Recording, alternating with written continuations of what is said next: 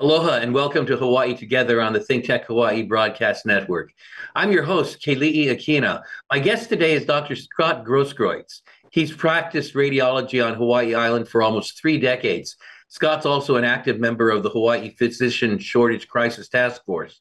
Now, as I'm sure many of you are aware, Hawaii has an acute physician shortage and is in need of thousands of healthcare workers.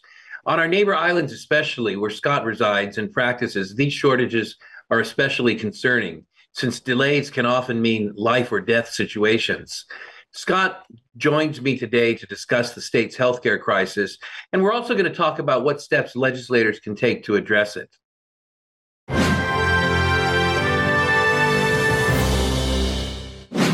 Thanks for joining me today, Scott Grosskreutz. Glad to have you on the program again. It's nice to be here again, Professor. Thank you for the invitation. Well, first of all, tell me a little bit about your own background and specifically how you got involved with the Hawaii Physician Shortage Crisis Task Force. Well, I've been living in Hilo since um, 1993 and providing care in the community at the hospitals. And uh, I served as the chief of staff at Hilo Medical Center. And, and, it became clear many years ago that we had a, a constant and uh, and chronic shortage of healthcare providers in, in far too many areas. And you know this this shortage of healthcare providers has been documented by the Area Health Education Center at the University of Hawaii. Uh, the projections of physician shortages have been anywhere from you know 800 to 1,000 over the last several years, depending on the the methodology that they use. Uh, but it, it, goes beyond that. We also have severe shortages of APRNs and uh, PAs, who are a critical part of our our primary care provider uh, workforce here on the Big Island and on the neighbor islands. And we also have a severe shortage of nurses. Um, and so this has impacted the care of many patients. And you know, a recent uh, access to healthcare study by Community First and the Hawaii Rural Health Association, you know, did document many people are having a real problem, uh, you know, accessing healthcare in the neighbor islands, and, and many were actually thinking of moving just to be able to get better access to healthcare, which is a problem. So, Scott, you're saying that it's not just a shortage of physicians, it's a shortage of n- nurses and other staff as well. And uh, on the neighbor islands, it's especially acute. Now, uh, I've heard stories that our neighbor island friends simply can't get a, a, an appointment with a specialist and have to fly to Oahu or or to the mainland quite frequently. Uh, how bad is it, especially where you are on the Big Island? Well, it's it's fairly significant. Our, our shortage of physicians has been calculated to be 40 to 50 percent for the last several years, and, and that certainly feels about right. Uh, you know, we know that we, many of the APRNs and and, uh, and PAs we work with are also you know stretched thin with very large patient panels. Uh, you know, people are burning the candle with both ends and often doing, you know, 60, 70 hour work weeks trying to keep up with the, uh, with the amount of work that, that needs to be done for our patients. And it's still not enough. And, you know, historically, I guess the, the idea would be you, you would have, you know, kind of uh, more assets and resources on Oahu, which is to be expected for a big city, but that you would fly as, you know, as many people as possible. But that is, extremely expensive to fly people. And then recently, you know, due to a tragedy, the air ambulance system was suspended. And so people couldn't get off the island. So the, the lesson here is that we need to develop uh, the healthcare systems at our neighbor islands so that we can take care of our neighbors appropriately here locally, you know, as often as is medically practical and reasonable. Now, you just mentioned an air ambulance crash recently.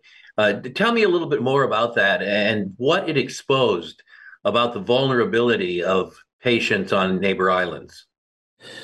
Well, you know, over the years, uh, especially when I was working uh, closely at the emergency room Hilo Medical Center, you know, doing a lot of trauma reads there.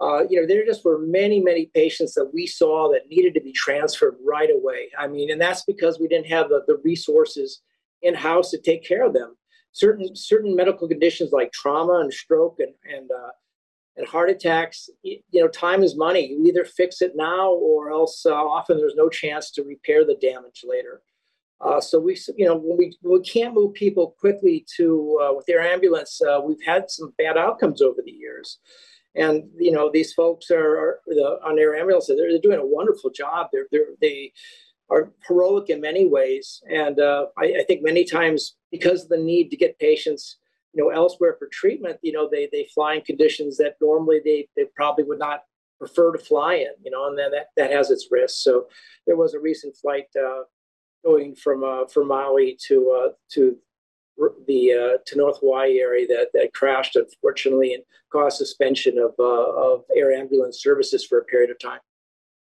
Well, it would seem that if we could solve the shortage of medical personnel, we wouldn't have to depend upon flying people from island to island or even to the mainland. But uh, let's get back to the problem itself of the shortage.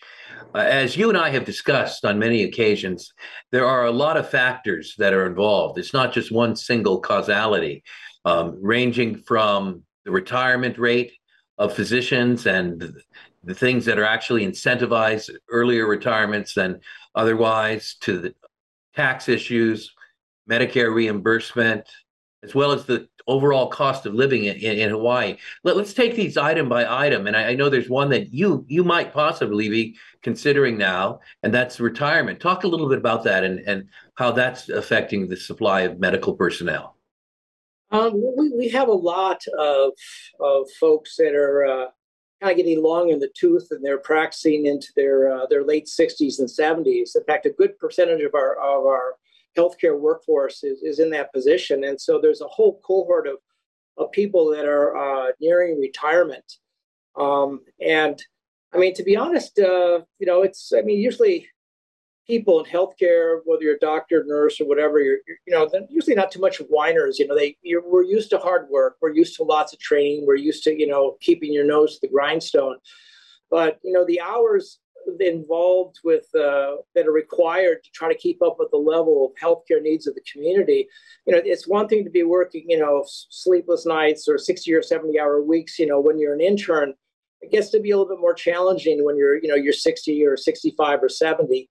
Uh, to be honest, a lot of younger, you know, people coming out of training want to have more of a work-life balance, you know, and uh, have more time for their family, and that's understandable too. But I think the bottom line is there are uh, as a good portion of our healthcare force that's about ready to retire out, uh, and we just don't have any replacements for those individuals. You talked about younger people and some of the goals that they have, such as a more balanced work-life uh, uh practice, but um, they're also facing other issues as well. Uh, cost of living. Uh, sometimes people think doctors are just extremely highly paid individuals and shouldn't have to worry about the, the things that ordinary people do. But but is that really the case, especially for people coming into practice or those in private practice and so forth, and especially younger personnel who are entering the medical fields? Uh, how does the cost of living impact them here in Hawaii? Everything from housing to food. Well, it, it impacts things a lot, like it does for people in, in every you know uh, job, occupation, or or profession, but it gets to be a little bit cha- more challenging, especially if folks uh, have got very high debt loads from from training. Uh, and just to give an example, my my daughter Malia is uh, born and raised in Hawaii. She wants to come back home. Uh, she's completed a dermatology residency. Now she's doing a Mohs surgery uh, training uh, fellowship where she'll learn how to remove skin cancers and do plastic type surgery to, to help people rebuild you know, uh, their faces or whatever after after the cancers are removed. And so, you know, pretty rigorous stuff. Um, her her and her physician husband have got um, you know a debt burden from college and medical school and things like that of, of about four hundred thousand dollars. Uh, and so, you know, if she were to come back and and uh, and and try to uh, say open up a private practice uh, between paying off the debt burden that they have for education and paying for, you know, trying to get a house, uh, there, there might not be much money left, you know, they would have access to for for other things, you know, like uh, for example, even even helping you know build their practice or hire the necessary people. So, uh, you know, that's a real challenge. The, the cost of providing medical services, like all services in Hawaii, are the highest in the country, you know, by far.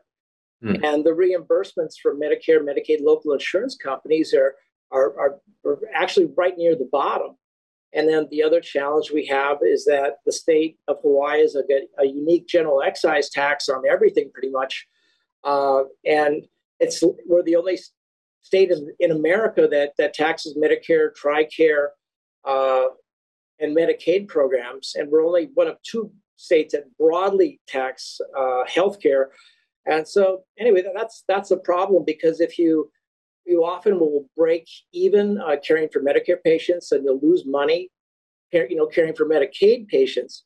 And then the state of Hawaii will come in and says, "Well, listen, we don't care whether you're losing money providing care for these folks who really need it we're going to still charge you a GET tax on your gross income. And so, you know, if, if you're already losing money, the GET tax just ensures that practices, you know, go into the red and, and often, you know, they, they have a hard time surviving in Hawaii. Now, when you talk about Medicare reimbursement and about the general excise tax that's imposed upon medical services, we're really looking at the business aspect of medicine. And, and I don't think necessarily that most physicians and medical personnel went into the, the profession to do the business, but the, basically it sounds like they're becoming overwhelmed by the cost of business, especially if you're going to be in private practice. Now, we've seen a lot of people leave private practice or retire early or simply give up their aspirations. And, and that's a real hit to people who live on the neighbor islands where we don't have as extensive an availability of clinics and so forth. Uh, talk a little bit about that, how, how doctors and other personnel in private practice are especially impacted by the Medicare rates for reimbursement as well as the GET.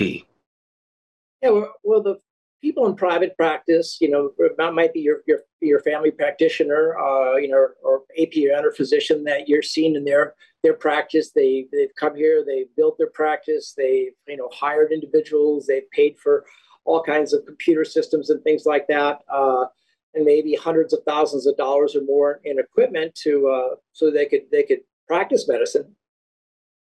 And in private practice here, uh, you know, it's just it's very difficult. Um, the the state of Hawaii has, you know, the, again these unique taxation models that uh, that nobody else in the, in the in the country really has that that put a tremendous burden on trying to stay afloat. Now, uh, when it comes down to to hospitals and hospital employed physicians and nurses. Uh, Kaiser systems, things like that. All those those other uh, healthcare systems, they're exempt from the GET. In fact, the head of the Healthcare Association of Hawaii said that if the GET tax were applied to our island's hospitals, that many of them would have to reduce services or close their doors. Uh, and so we probably have about half of the healthcare providers uh, in medicine in the state of Hawaii in private practice, but that number is decreasing pretty rapidly year by year. Um, and again, the financial aspects play a great part of it you know, I used to really focus on how can we do the best job possible working with, you know, our, our colleagues in different disciplines and providing the best, you know, care we can for, say, breast cancer or other conditions. But but recently it's become clear that we have to almost fight to be able to stay in business at all and provide, provide any level of care. Hmm. Now, Scott, you've been helpful toward our efforts at the Grassroot Institute to educate the public and lawmakers about what's going on in terms of the impact of the general excise tax on medical personnel. And you know that we're currently circulating a petition to the public that we're going to present to the governor and lawmakers calling for um, the exemption of medical services from the state general excise tax. Now, uh, as, as you look at that, um, can, can, can you tell us a, a, little bit more as to why that's so important to call for that kind of exemption and whether you think that that's feasible and possible during this upcoming legislative term. Well, I, I think I appreciate the grassroots uh, leadership in that area. It is completely possible, and it, it's uh, quite logical, and it should happen. Uh, when you take a look at things where we've got a, a, documented worsening healthcare shortage that's been going on for several decades, you've got a, a national shortage of doctors and nurses that's going to get worse. We're going to have a harder time recruiting. You have a physician as a chief executive who, who wants to improve access to healthcare. That's Dr. Green. You have, uh, you know, billion dollar surpluses in the budget as far as the eye can see uh, you know, it just seems to, to, to make a lot of sense to to have a healthcare system that encourages people to come to Hawaii set up practice, especially younger practitioners, and that doesn't actually punitively push them out of the healthcare system. uh, you know, basically what we're doing with some of these programs like Medicare, TRICARE, and Medicaid is that we're taxing patients, and then the physicians are forced. You know, they're basically paying their patients taxes for health care. So that, of course, is regressive. Uh, but it, it's kind of has the same sort of effect if you were to charge, you know, police officers, you know, for fighting crime, or you were to charge firemen for fighting fires. It just it makes absolutely no sense, you know, intellectually, and it has very deleterious uh, effects on, on, the workforce. And uh, one of the things that I think is a real tragedy is that as the number of people in private practice, which is the only area of, of medicine that's taxed by the GET, continues to decrease every year, Keli'i, in a fairly short period of time, uh, the amount of taxation from taxing, you know, uh, doctors and nurses and APRs, that's going to go down a lot. You know, at some point it'll go down to zero, not right away, but it's it's kind of like uh, having a flock of sheep that sheep that you used to, you know, for the wool, and then you start throwing them on the barbecue, you know, for for uh, it's pretty soon there's not a lot of the flock left to to you know to to be able to benefit, you know, from uh, for the society, and so that that's my concern. During the COVID pandemic, we really saw our healthcare provider system stressed to the limit. Um, it's not that the pandemic caused this shortage; it's that we had one going into it, as you and I have talked about before. And uh, the interesting thing is that we really felt the shortage of nurses and other healthcare professionals so much so that the the state desi- decided to go ahead and lift a, a, a, regulation that it had, which before didn't permit out of state licensed healthcare professionals to practice here readily in Hawaii. And, and that was just so necessary. And people saw that we could actually benefit by allowing professionals trained in other states to come in and practice in Hawaii. What are your thoughts about turning that into a, a permanent feature of, of our healthcare practice over here. How much would that help us? I think it would help uh, some, particularly when there's a tie, you know, times of crisis. I, I, believe Governor Ige this summer declared there was an immediate peril to public health when he, he uh, basically waived uh, state licensing, you know, for nurses to come to the state. And sometimes states will have a number of states put together and they have a pact and say, listen, if you're licensed in my state, and we know we've got rigorous standards that you it's okay to practice in the other states within the pact and i think that's that's well worth looking at. So it's it's a, a solution um, and it, i think that makes sense to pursue it um, but more than anything else we need to train up more young people who are local and we know will stay if they, if they got the opportunity and have a and can have a fiscally so, you know uh, viable practice here uh, and then just try to set up uh, a situation where they can be successful. An important part of that is helping them live here in this economy, and and doctors they've invested a lot in their training and their education, personally, financially, and they expect an appropriate re- reward financially. But many of them, as you and I have mentioned, find housing itself hard to afford. Uh, how related do you feel the issue of housing shortages to the difficulty of attracting new doctors and retaining recent graduates here in Hawaii? Um, I think it's a it's a big issue. There was a recent article in the uh, Financial Times of London about housing in Hawaii and how that's impacting, uh, you know, uh, health access to health care. So it, it's it's big enough that it's catching you know the attention of, of, of major you know publications worldwide. Um, from a personal point of view, we, we had a fantastic uh, uh, breast radiologist who was coming here basically to replace, to be my replacement as, as I was supposed to retire. But, uh, you know, he, he couldn't find a house that he and his wife could afford. Um, and so they went back to the mainland. Um, so it, mm. it, does, it is a real thing. It does have a, a big impact.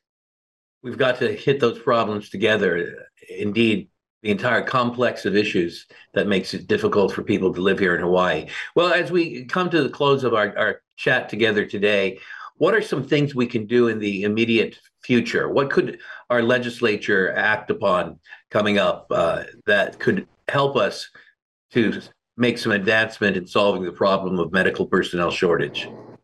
Well, I think the low-hanging fruit here is the general excise tax because, you know, again, to have be the only place in the country that has this sort of uh, tax that, that discourages private practice, that's a fixable problem. The uh, the Tax Foundation of Hawaii and its president were, were very kind. They helped draft two general excise tax bills. One was for a broad exemption for doctors, nurses, and APRNs. The other is is more circumscribed just for federal programs of Medicare, Medicaid, and TRICARE. And we understand from some big island, uh, big island senators are going to be introducing those into the Senate, which I think is is is a big plus.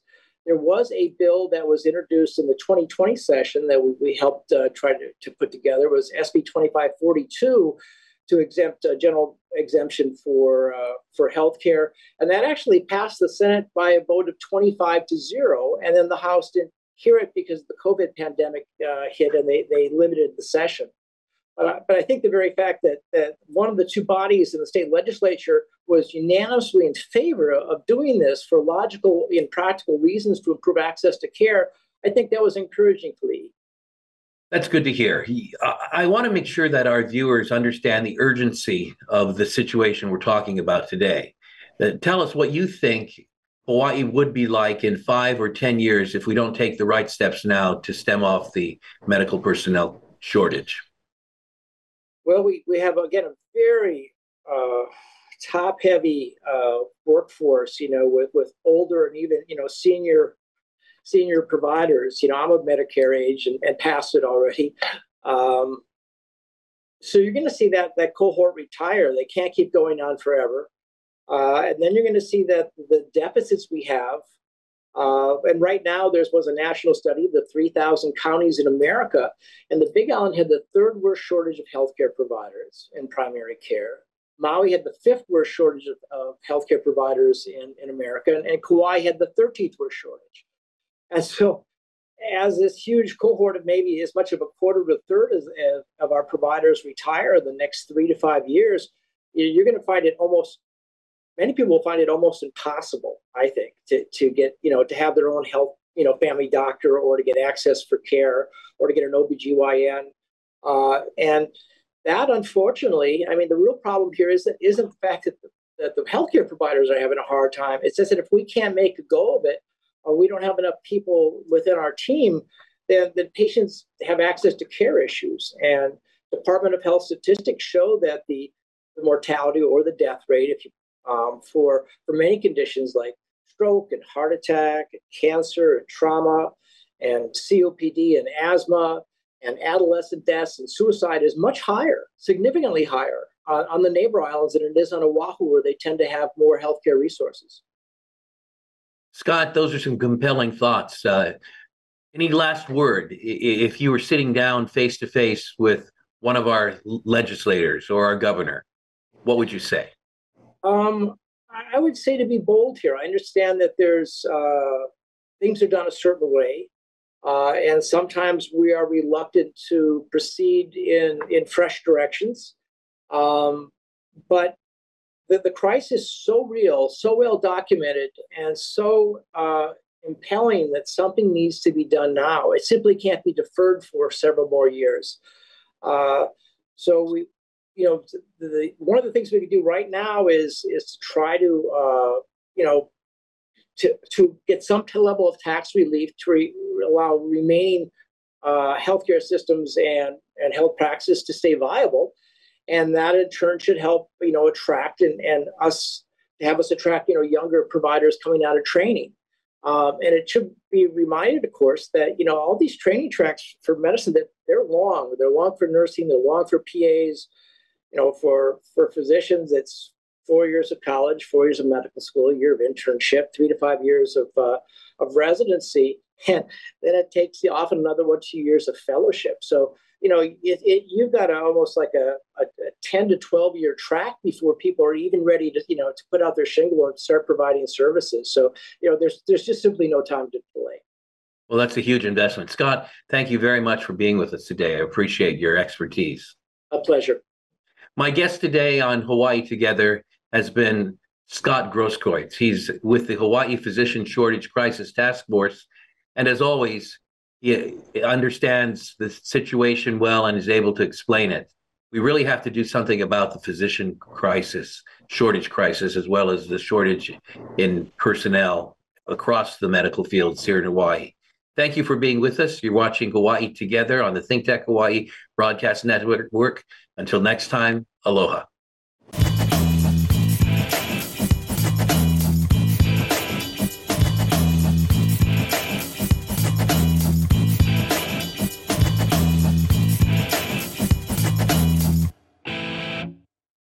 Thank you so much for watching ThinkTech Hawaii.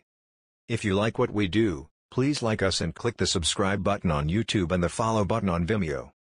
You can also follow us on Facebook, Instagram, and LinkedIn, and donate to us at thinktechhawaii.com.